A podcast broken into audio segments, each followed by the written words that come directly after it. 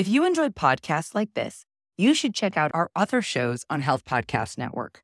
For example, Highway to Health podcast, hosted by Jeremy Quinby, provides guidance, quality resources, and inspiration for anyone seeking wellness in mind, body, and spirit.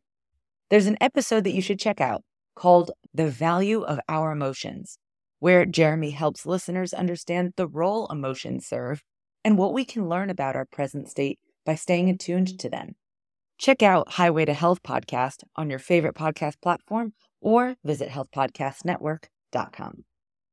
I'm Tara Bradner, and this is Hopeful Hints, an infertility podcast where you will receive quick, hopeful hints to guide you through infertility. Here, you will find education, inspiration, and most importantly, find peace as you walk through this journey to fulfill your family vision. Today's episode is brought to you by Protea Nutrition, Dr. Bradner approved. Protea Nutrition was designed specifically for women and encompasses all fitness and wellness needs without including harsh stimulants or artificial ingredients. And the best part is many of the products can be used in pregnancy and while breastfeeding. What you see on the label is exactly what you get. Nothing hidden, no special mixes, just science based ingredients at effective doses, keeping your long term health in mind.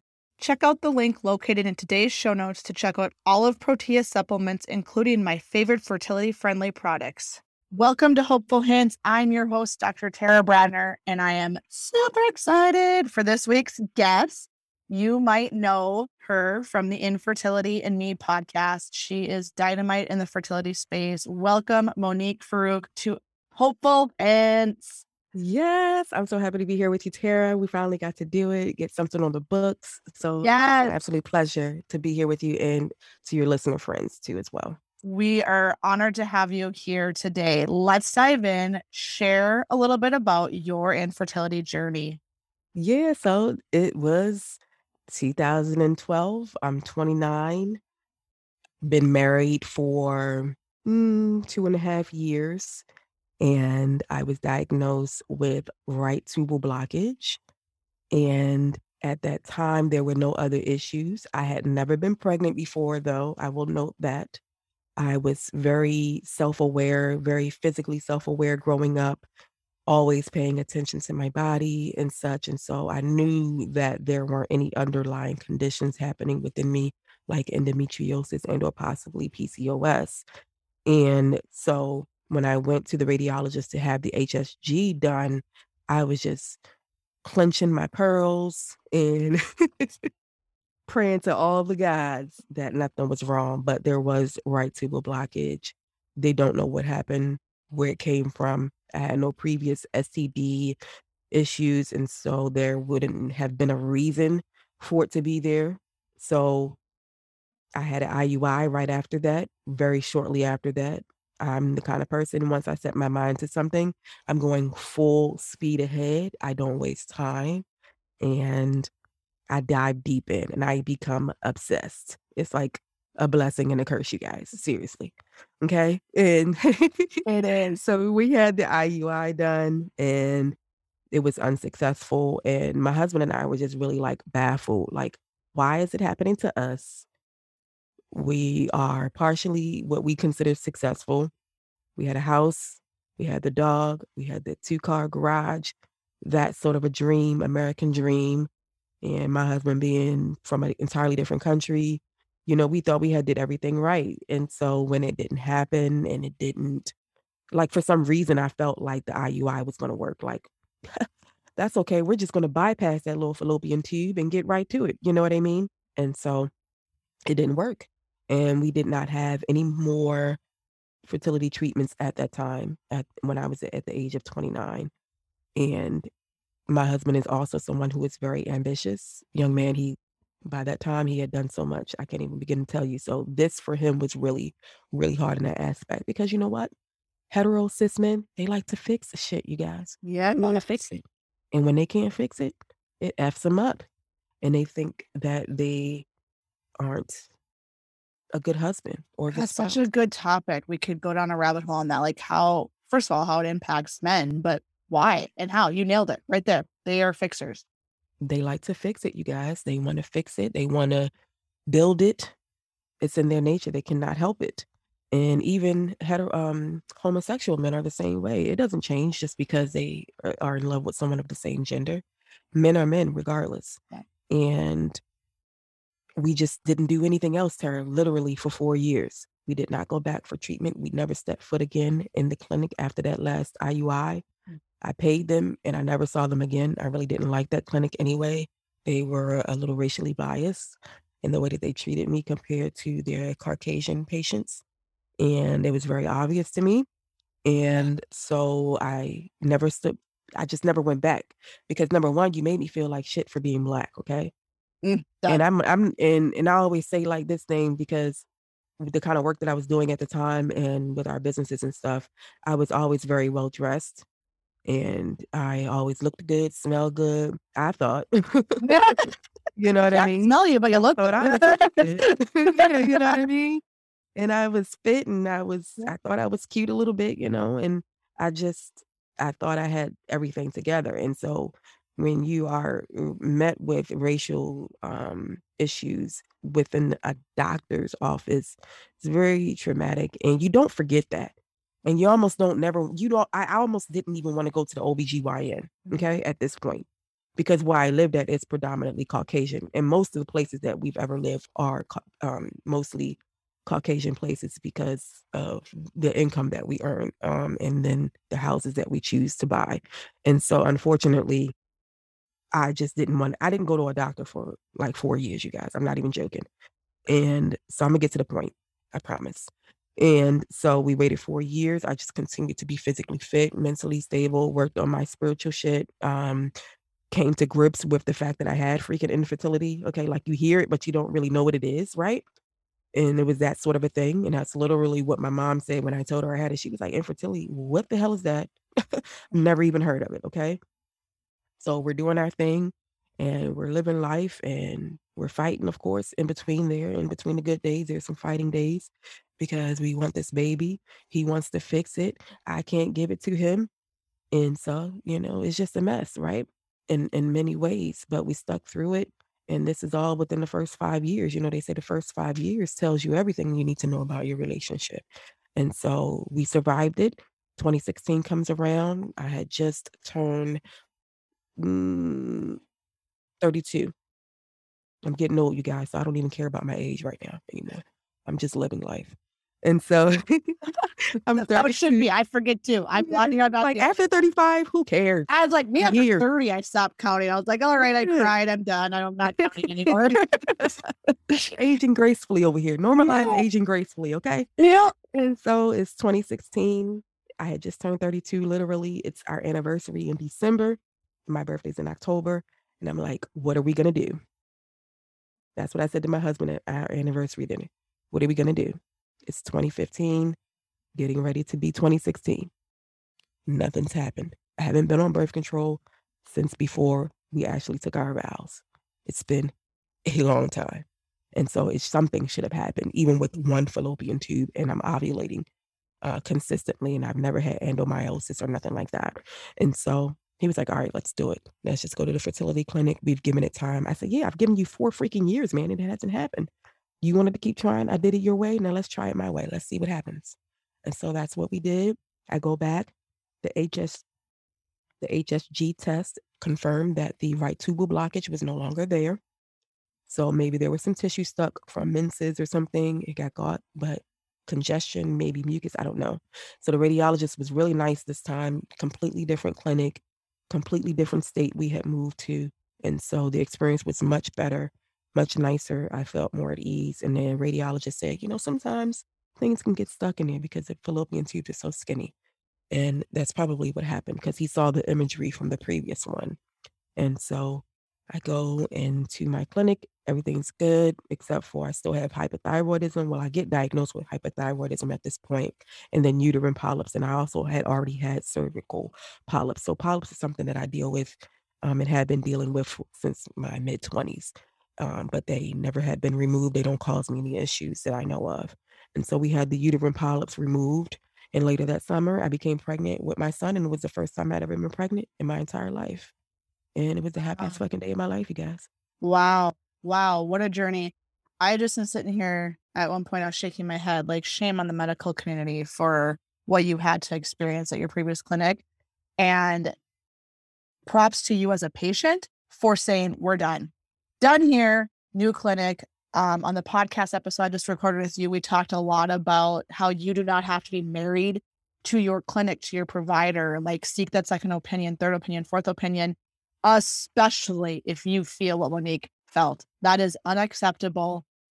End of discussion on that. That is just, I am just, it's heartbreaking to hear that, that that is, that that had to happen to you. So, and let's, let's talk just briefly about, um, you had mentioned that you like had some disagreements in regards to like which direction to maybe go um Mhm. with treatment like we did too share briefly about like what that was like how to kind of muddle through that i think you're just so good at like being open about things like you're the perfect person to share that you know, it's so it's so easy to talk about it now because I have the baby Yep.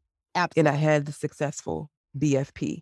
But for many of us, we are finding more and more that people are walking away from this reproductive endocrinology niche childless. And so I want to be sympathetic to those who may be listening, who may be making that decision now, or it may come up later. And one thing that I will say that I did, and I told my husband, and I was very honest with him, is that look, if this doesn't work within three cycles, I'm not going to keep trying. Yep.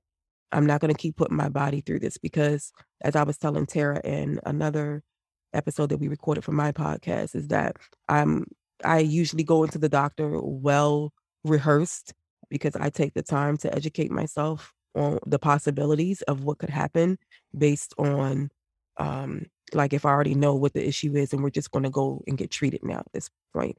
And so that's one thing I would say is always first be rehearsed in what you know and use credible websites, your your Harvards, your five um your Ivy League schools, your NIH websites, things like that. Go to the forums, but use it with a grain of salt, right? But so to Tara's question about dealing with your spouse and or yourself if you're doing it single by choice is having a plan about what's going to happen if it doesn't happen, right? so Like we hear it, we see it, but I don't think we really quite register it until it's too late. yes And then we're frantic and we're anxiety driven and anxiety focused and we can't think straight.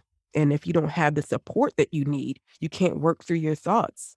You literally need a second person in a lot of situations in life, not just fertility and trying to conceive. You need someone else to bounce those ideas and those thoughts on because they can help guide you back to some normalcy because you're running rampant with emotions about your situation. And so when I was dealing with my husband, who I told you guys is very ambitious, very strong headed, knows what he wants, and very direct, it was difficult because we are the same in that way. And it's like two bulls fighting each other, two male bull- bulls fighting for the female bull. And it just wasn't working. And so that's why the four years was it was so long because it was just always this constant back and forth, constant back and forth. We'll see, we'll see, we'll see, we'll see, we'll see. And because he's the breadwinner of the family, it, it I didn't have a choice. What choice did I have? He's going to pay for it. He's going to spend the 20 grand to get started, right? absolutely Now, if I was making the kind of money back then that he was, then I could have gone and did it myself, but then how disrespectful that would have been too. So either way, you and your spouse, you definitely have to be on the same page, like whole freaking heartedly. Whatever choice that you choose to go, whatever route that you choose to go, you have to be on the same page because if not, it's going to build resentment. And you're already going to have feelings of resentment, or they may have feelings of resentment because one of you is to blame for this situation. And we don't want to, we, we want to alleviate those types of issues that are unnecessary. Get on the same page, whether it's adoption, sperm um, issues, and you need ICSI, or if you need a sperm donor, if he has azoospermia. You know, that's very common. A lot of people don't talk about that. And so you have to be on the same page. That would be my advice. Talk it out, cry, oh good fight it out, whatever. So, so good. That rolls perfectly into your three hopeful hints for us. Your first one is you were not a failure. Let's hear it. You're freaking not, okay? End of it. Period. Period. That's the, that's what all the, the young people are saying. Period. With a T at the end. You're not. You're not a failure. You're not.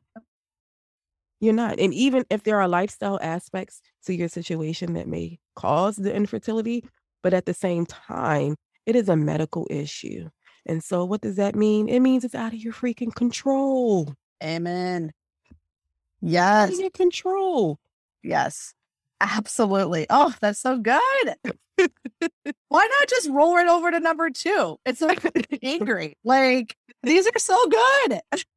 Look, you guys can be angry. I was angry for a long time, but in the same instance of being angry, I was also every very effing sad about my situation. And I was very effing sad that everybody in my fa- my family was so freaking fertile. Okay. I'm talking about multiple children, you guys, not without even blinking. So you're not a failure and you can be fucking angry about this shit because it sucks. It sucks. People are out here literally spending their entire savings for this one shot and they keep taking a shot. I know people who have spent damn near 200 grand, if not more. Whether it was trying for the first one and having success and then trying again for a sibling and or having secondary infertility. You know, and so that's why I said earlier that you got to have a plan. How much are you going to spend? How much are you willing to spend? And how much can you afford to spend? Because we don't want to go broke over this thing either, you guys. Let's be smart, okay? So good. And just validation of feelings. Like that's what I got out of what you said right there. Like you're allowed to feel whatever it is you're feeling. Just know at the end of the day, once again, it goes back to your number one. Like it's not you. You're not a failure. You're doing the best you can with what you have and what you Yep. don't. End of that. And that's it. Mhm. And society isn't giving us much. Nope. Okay? Nope. We're The leaving pretty much. female reproductive organs is nothing in compared to the Yep. male aspect. Why? Because men rule the world. Mhm. They control everything. Yep. Absolutely. And it's time to change that as we talked about in your podcast. You guys are gonna have to go check out Yeah. Infertility and Me podcast episode. We went off on that one. we sure did. It was Number blast. three, you will survive. And if you hear our two voices right now, we are proof of that. Let's hear it. You will survive this thing. You will.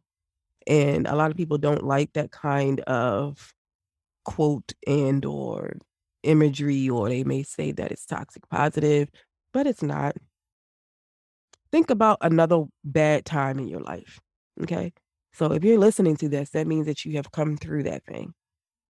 However, you came through it, whether it was gracefully or ugly, you will survive it. Yep. You will survive it. And there's too much help out here for you not to get the support that you need.